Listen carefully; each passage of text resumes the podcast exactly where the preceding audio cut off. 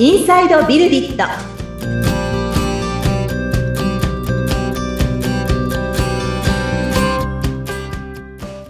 こんにちは、株式会社ビルディットの富田です。アシスタントの菅千奈美です。富田さん、よろしくお願いいたします。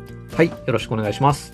はい、えー、富田さんの会社の、えー、ビルディットのですね、はい、えー、いろいろな特色特徴っていうのをですね、ここ数回にわたってお話ししていただいてますけれども。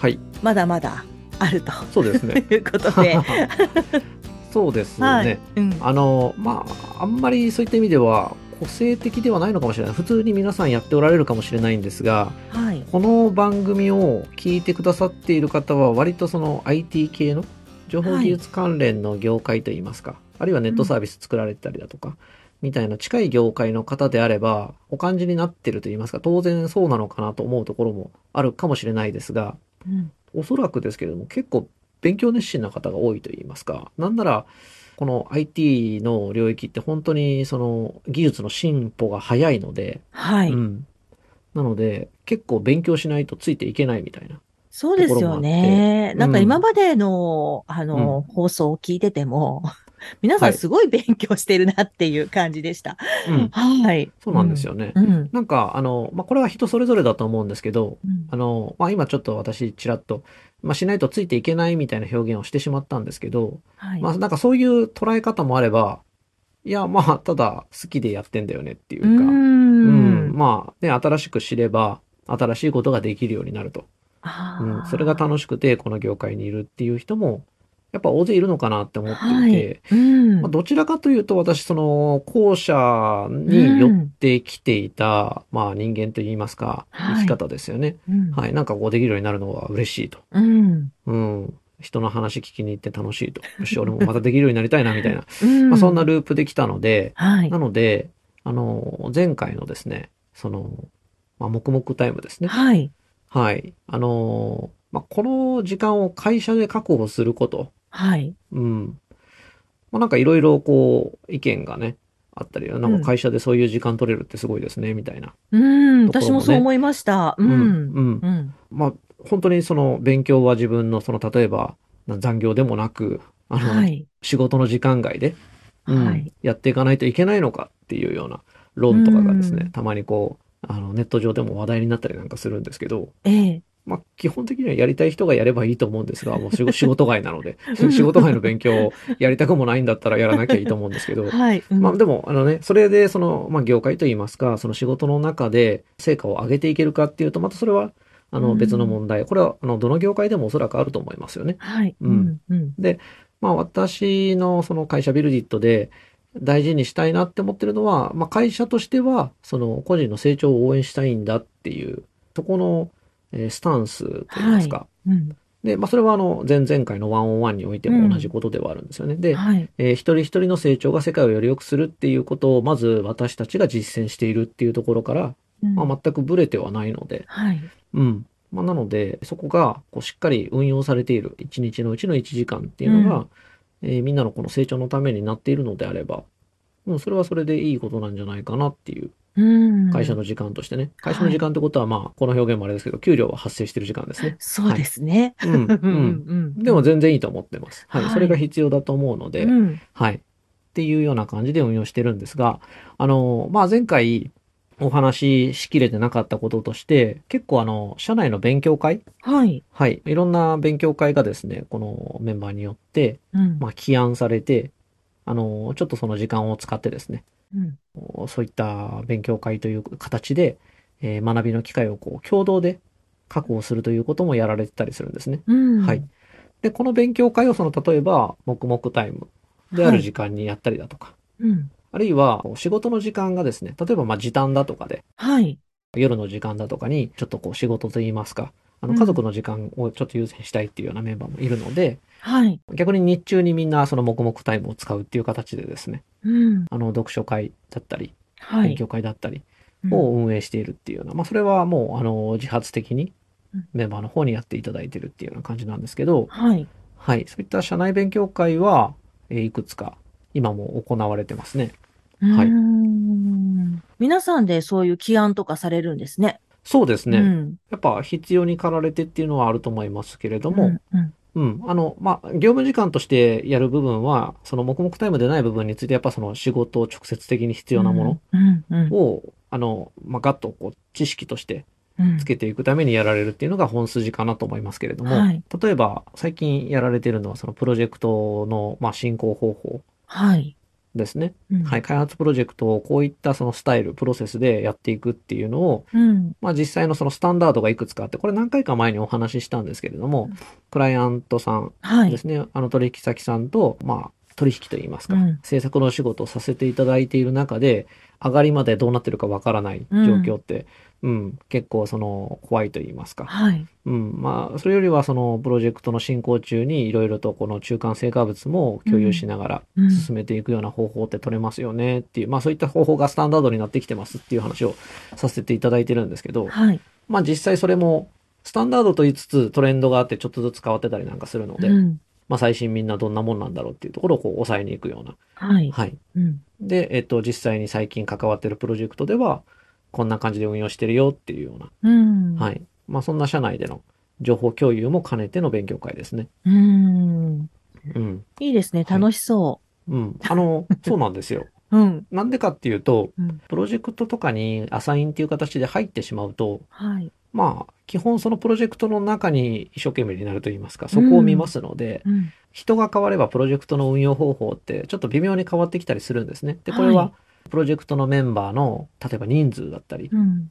あるいはそのプロジェクトの進行状況に対する慣れだっうたん。り、うん。プロダクトとかサービスですね。作ってる、関わってる製品のフェーズっていうんですか。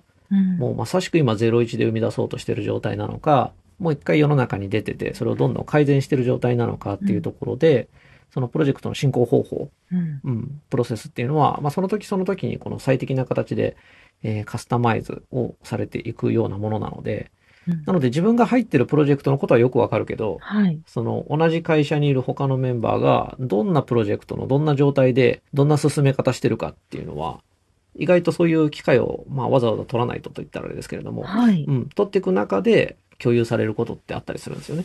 うーはい。うん。まあ、なのん。でそういう話とか、あとは、そうですね、デザイナーの中だけで、そのデザインの、なんていうんですかね、自分たちの制作について。はい。まあ、これはあの、前回、浜野さんにも、前々回か、お越しいただいていて、お話しいただいたことではあるんですけれども、基本その、ひゃくにんデザイナーがいたら、う1ん。個の発注といいますか、はい。制作に対して、もうひゃく通りできちゃうんですよね。うん。うん。うん。うん。あ、これはあの、別にデザインに限らず、まあ、いろんなクリエイティブはそうだと思うんですけうど、ん。クリエイティブ創作に対して、そのデザイナーがそれぞれ感じることを言い合うと言いますかね。うん。うん。これはどういう人に向けて、う何を、ん。どんな行動を期待して作った制作で、まあ、こういうものですと。うで、こんな風に考ん。えて作ってますみたいなプレゼンテーションに対して、うん、こういう表現はこのように感じるよねとか、うそういう、こう客ん。観的な目線でのフィードバックだったり、はあるい。いは同じデザイナーとしての、その、まあ、プロですので、うん。その、プロとしての感覚として、まうあ、何ん。かその、例えばこう表現のですね、まあ、これ前回あの、浜野さんからお話があったような、その基礎とか、はい。みたいなとこですよね。うそういったところにん。対する技術的なフィードバックうん。みたういなん。もうのん。をする機会でもありっていうことで、まあ、こういったレビュー会ですかね。はうい。こん。ういったものも社内で運用されていたりします。うん。で、まあ、そういったものが有志で行われていたり、あとは、あの、毎月いっかいですね、これあの、月次会っていう形で、まあ、全社員がですね、あの、同じ時間を抑えて、これも、まあ、主に私から会社の経営状況の報告っていう形はのい。時間を取らせていただいてます。はい。うん。で、これはあの、もう頑張ってくれているメンバーのみんなに、まあ、会社の状況をちゃんと知ってもらううん。ための機会でもあるし、えーまあ、単に報告で終わるんではなくって、しっかり振り返りを入れていく。はい。前月にそれぞれが取り組んだ、まあ、仕事について、うん。まあ、簡単なスライドを用意してきてもらってですね、全は員、い。振りう返りん。の。うん。うまあ、ん。どんなことやってて、まあ、何を思考していたかというか、ううん。ん。どんなことを目指して、どんなことを考えて仕事をして、うまくいったこと、ううまん。くいかなかったことだったり、その翌月に取り組んでいきたいことだったり、まあ、これ、前回、前々回か、にお話しした、そのワンオンワンとも話はつながっていくんですけど、はい。はい。その振り返りの資料をみんなで持って月次会に臨み、うん、前月までの、まあ、特に前月なんですけど、はい、前月のその会社のパフォーマンスといいますか、うんはいまあ、そういったものをですね、どういったものかって私から共有させていただいた後に、私結構そういった意味ではあの情報共有っていう形ではですね、まあ、例えばまあ売上だったり、うん、そのまあ利益ですね、はい、原価の部分だったり、うんうん、粗利率だったり、はいはい、こういったものをですね、それなりにつけてますので、うん、こういったものもあのメンバーに共有して、で、その数字の感覚っていうところも持っていただくきっかけにしていただきつつ、うんまあ、自分たちの仕事も振り返ってもらうと。うんうん、でそこでその、まあ、会社についてのディスカッションができるような機会っていうのを毎月作ってるというような感じですね。はい。メンバーの皆さんにそういった説明をしてみて、どうですか？あの、皆さん、それを聞いて、はい、じゃあ次はこうしようとか、なんかこう役立てたり振り返ったりっていうのを結構されてる感じですか？うん、そうですね。あの、うん、振り返りの機会はすごくそういった意味では有意義に使ってもらえてるように見えますね。うん、あの、これはあの、先ほどのプロジェクトの横断の勉強会にも通じるところあるんですけど、うんやっぱりそうやっていっかげつかんの仕事をまとめた上で他の人に共有するって結構大事だと思うんですけど、うんはいうん、機会としてあった方がいいと思う。なかったら多分、まあ、せいぜいその毎日の、うん、なんていうんですかね、この日報といいますか、はいまあ、あるいはそのちょっとチャットで流れてる感じだとかってあると思うんですけど、うん、このなんかまとまった期間ですね、うん、の取り組みを振り返りしてみんなに共有するって、まあ、それでお互いフィードバックし合うみたいなのっていうのは、うんすごく一人一人のその成長っていうところにつながる部分が大きいんじゃないかなって思いますし、うんうん、であとそれと自分の活動がその例えばまあ会社の活動ってその最終的には数字になるんですけど、うん、結果に現れてきた数字にどのようにつながってるかって感覚なかなか持ちづらいと思うんですよね。あうんまあ、ですけど、そうですね。うんうん、先月の活動ってこういう数字につながっていくんだっていうところを、うん、まあちょっとでも持ってもらえればあの、これはちょっとまた次回以降にお話ししようかなって思うんですけど、うん、まあ経営感覚といいますか。うん、確かに。ね、一人一人が、やっぱりそういった意味では、まず自分自身を経営してるっていうふうに私は考えるんですよ。うん、うん。うん。会社以前にね。うん。はい。で、まあみんなその家計といいますか。はい。あの、財布を持ってますし、うんその、どのようにその自分の時間を投下して、うん。うん、売り上げを作り、で、まあ、その中から自分の、まあ、取り分といいますか、うんうんうん、自分の自由に使える、その経済的な自由っていうところですね。うん、はい。を手にして、で、そこからその次に、まあ、向かっていく。